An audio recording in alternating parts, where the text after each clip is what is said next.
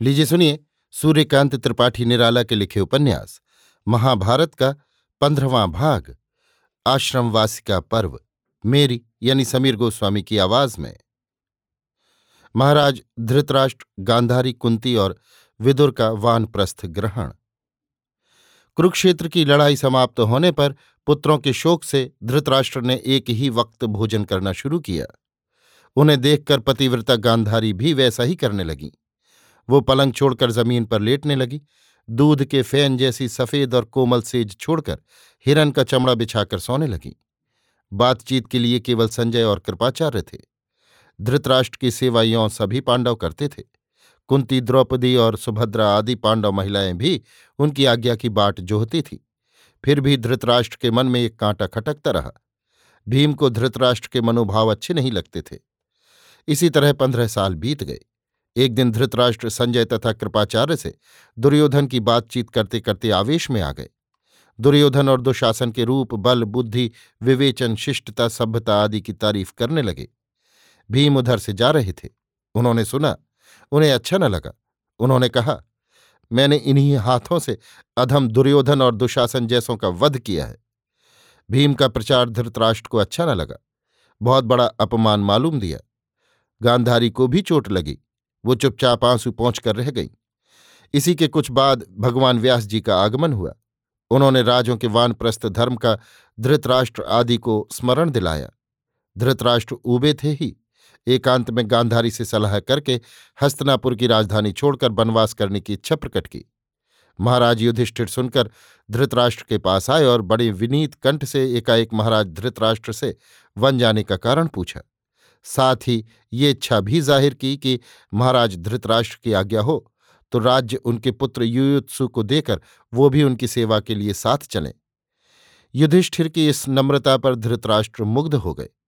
उन्होंने अपना दुख दबाकर कहा, वत्स युधिष्ठिर, अभी तुम राज्य करो, हमारा समय हो गया है। हमने पंद्रह साल से एक वक्त भोजन करके साधना करते हुए वन के अनुकूल अपने को तैयार कर लिया है। हमें जाने दो। हम हृदय से तुम्हें आशीर्वाद देते हैं। धृतराष्ट्र के वन जाने की बात सुनकर नगर के निवासी राजमहल में आए और महाराज धृतराष्ट्र को घेर लिया। धृतराष्ट्र को मालूम होने पर उन्होंने विनीत स्वर से कहा, भाइयों, महाराज शांतनु से लेकर आज तक हमारे वंशजों ने आप लोगों की जो सेवाएँ की हैं, जिस योग्यता से राज्य की संचालना की है, शत्रुओं का मुकाबला किया है, आप लोग जानते हैं। मुझसे जहाँ तक हो सका मैंने आप लोगों की सेवा की है। अब महाराज युधिष्ठिर आप लोगों के सुयोग्य शासक हैं। उनसे आप लोग प्रसन्न रहेंगे। मैं बुढ़ा हुआ। अब मेरा धर्म यह है कि मैं परलोक का रास्ता साफ़ करूँ। आप लोग सच्चे हृदय से मुझे आज्ञा दीजिए कि मेरा अंत सत्य में हो। महाराज धृतराष्ट्र की बात सुनकर नगरवासी रोने लगे। बोले, महाराज, हमें एक एक छोड़े चले जा रहे हैं। हम महाराज के किसी काम न आ सके। हमारी सेवाएँ ग्रहण करके महाराज तपस्या के लिए जाएँ तो हमें बोध हो। ऐसे हमारा जी नहीं मानता। नगरवासियों का आग्रह देखकर धृतराष्ट्र ने कहा, मैं भरसक इसका प्रयत्न करूँगा। मैं यथारीत घर छोड़ने से पहले श्राद्ध करूँगा। तब मुझे आप लोगों के सहयोग की आवश्यकता होगी। आप लोग कृपा कर पधारे। नगरवासी सम्मान प्रदर्शन करते हुए अपने अपने घर गए। यहाँ महाराज धृतराष्ट्र ने युधिष्ठिर के पास कहला भेजा। वानप्रस्थ ग्रहण करने से पहले हमें अपने माता पिता और पुत्रों का श्राद्ध करना होगा। इसके लिए अर्थ चाहिए। महाराज धृतराष्ट्र की इच्छा समझकर युधिष्ठिर ने अर्थ देने की आज्ञा निकाल दी, लेकिन भीम ने अर्थ न दिया। उल्टे कहा, श्राद्ध, भीष्म, द्रोण आदि का हो तो ठीक है, वे इस योग्य हैं। दुर्योधन और दुशासन का श्राद्ध करने से क्या फल होगा? इन्हें तो नरक में ही सड़ने देना चाहिए। भीम की बात धृतराष्ट्र तक पहुँची, उन्हें और भी क्षोभ हुआ। महाराज युधिष्ठिर को भीम का मज़ाक मालूम हुआ तो उन्होंने भीम को बुलाकर बहुत धिक्कारा अस्तु, श्राद्ध के लिए यथेष्ट धन बाद को दिया गया और धृतराष्ट्र ने श्राद्ध का दिन स्थिर कराया। दिन निश्चित होने पर महाराज धृतराष्ट्र ने श्राद्ध कर्म पूरा किया और ग्यारह दिन तक अवारित हस्त से ब्राह्मणों को दान देते रहे। इस प्रकार कार्तिक की पौर्णमासी तक वो दानादि कार्य में लगे रहे। इसके बाद मृग चर्म पहनकर शास्त्र रीति से अग्निहोत्र करके गांधारी के साथ वन को चलने के लिए महाराज धृतराष्ट्र राजभवन से बाहर निकले। नगर के समस्त लोग उस समय राजद्वार पर एकत्र थे। कुल पांडव, विदुर, संजय कृपाचार धौम महाराज धृतराष्ट्र को छोड़ने के लिए आँखों में आँसू भरे हुए खड़े थे।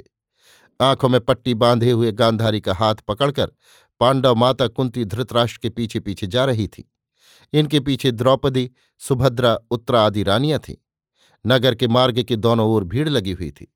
स्त्रियाँ और बच्चे अटारियों पर चढ़े देख रहे थे। महाराज धृतराष्ट्र वन के लिए चले, तब युधिष्ठिर ने कुंती से कहा, माता, अब आप लौट जाइए, नहीं तो आपको कष्ट होगा। कुंती ने कहा, बेटा, अब कुरुवंश में तुम ही लोग हो। अच्छी तरह राज्य का भोग करो। द्रौपदी को आदर से रखना। मेरा कल्याण अब इसी में है कि मैं देवी गांधारी की सेवा करूँ। अब मैं भी इनके साथ वन जाऊँगी। कुंती की बात सुनकर पांडव रोने लगे। द्रौपदी और सुभद्रा भी उनके साथ चलने को तैयार हुई। तब कुंती ने कहा, देखो, तुम लोगों ने अभी तक वनवास ही किया है। राज सुख नहीं भोगा। मैं तुम्हारे पिता के समय बहुत सुख भोग चुकी हूँ। अब मेरी इच्छा नगर में रहने की बिल्कुल नहीं। मुझे जाने दो। तुम लोग लौट जाओ। महात्मा विदुर भी नगर त्याग कर चले।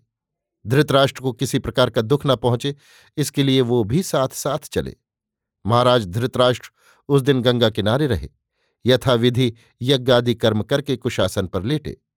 इस प्रकार कुछ दिन बिताकर कुरुक्षेत्र की ओर चले। वहाँ महर्षि शतयूप से आध्यात्मिक शिक्षा ली और कठिन से कठिन तपस्या करने लगे। तपस्या करते करते कुछ समय बीता। महात्मा विदुर उग्र से उग्रतर तप करने लगे। वो ऐसी जगह रहने लगे जहाँ मनुष्य मुश्किल से जा सकता था। खाना पीना उन्होंने बिल्कुल छोड़ दिया। उनका उग्र तप देखने के लिए कभी कभी कोई कोई ब्राह्मण वहाँ जाते थे और उन्हें प्रणाम कर लौट आते थे। अन्न जल विदुर ने छोड़ ही दिया था। बैठे बैठे ईश्वर स्मरण करते हुए एक दिन समाधिस्थ हो गए। उनका भौतिक शरीर यहीं रह गया, आत्मा ईश्वर में लीन हो गई। उनकी तपस्या की चारों ओर प्रशंसा हो चली। कुछ दिनों बाद देव ऋषि नारद हस्तिनापुर आए। और युधिष्ठिर से कहा, महाराज, मैं इस उद्देश्य से आपके पास आया हूँ कि तपश्चारी महाराज, धृतराष्ट्र, सती गांधारी और कुंती का संवाद आपको दूँ। सुनकर युधिष्ठिर बहुत उतावले हुए। देवऋषि नारद ने कहा, महाराज, धृतराष्ट्र हिमालय में भ्रमण कर रहे थे, साथ गांधारी, कुंती और संजय थे, कई दिन के भूखे थे। इसी समय वन में दावाग्नि लग गई। संजय ने उनसे कहा कि, महाराज, दावाग्नि लग गई है परंतु धृतराष्ट्र को इसकी चिंता न हुई। उन्होंने कहा, मैं एक तो अंधा, इस पर कई दिनों का भूखा और अत्यंत वृद्ध हूँ। मैं भाग नहीं सकूँगा। तुम भाग कर अपने प्राण बचाओ। मेरी चिंता तुम न करो। ये कहकर वो वहीं आसन मारकर बैठ गए। सती गांधारी भी नहीं भागी। पति के वाम पार्श्व में आसन लगाकर वो भी बैठ गईं। सती कुंती भी उनकी बगल में उसी तरह बैठ गईं। तीनों ने चित्त को आत्मनिष्ठ किया। संजय वहाँ से बचकर चले गए। पर आग ने इन तीनों महाप्राण व्यक्तियों को दग्ध कर दिया। अभी आप सुन रहे थे सूर्यकांत त्रिपाठी निराला के लिखे उपन्यास, महाभारत का पंद्रहवां भाग, आश्रमवासी का पर्व, मेरी यानी समीर गोस्वामी की आवाज़ में।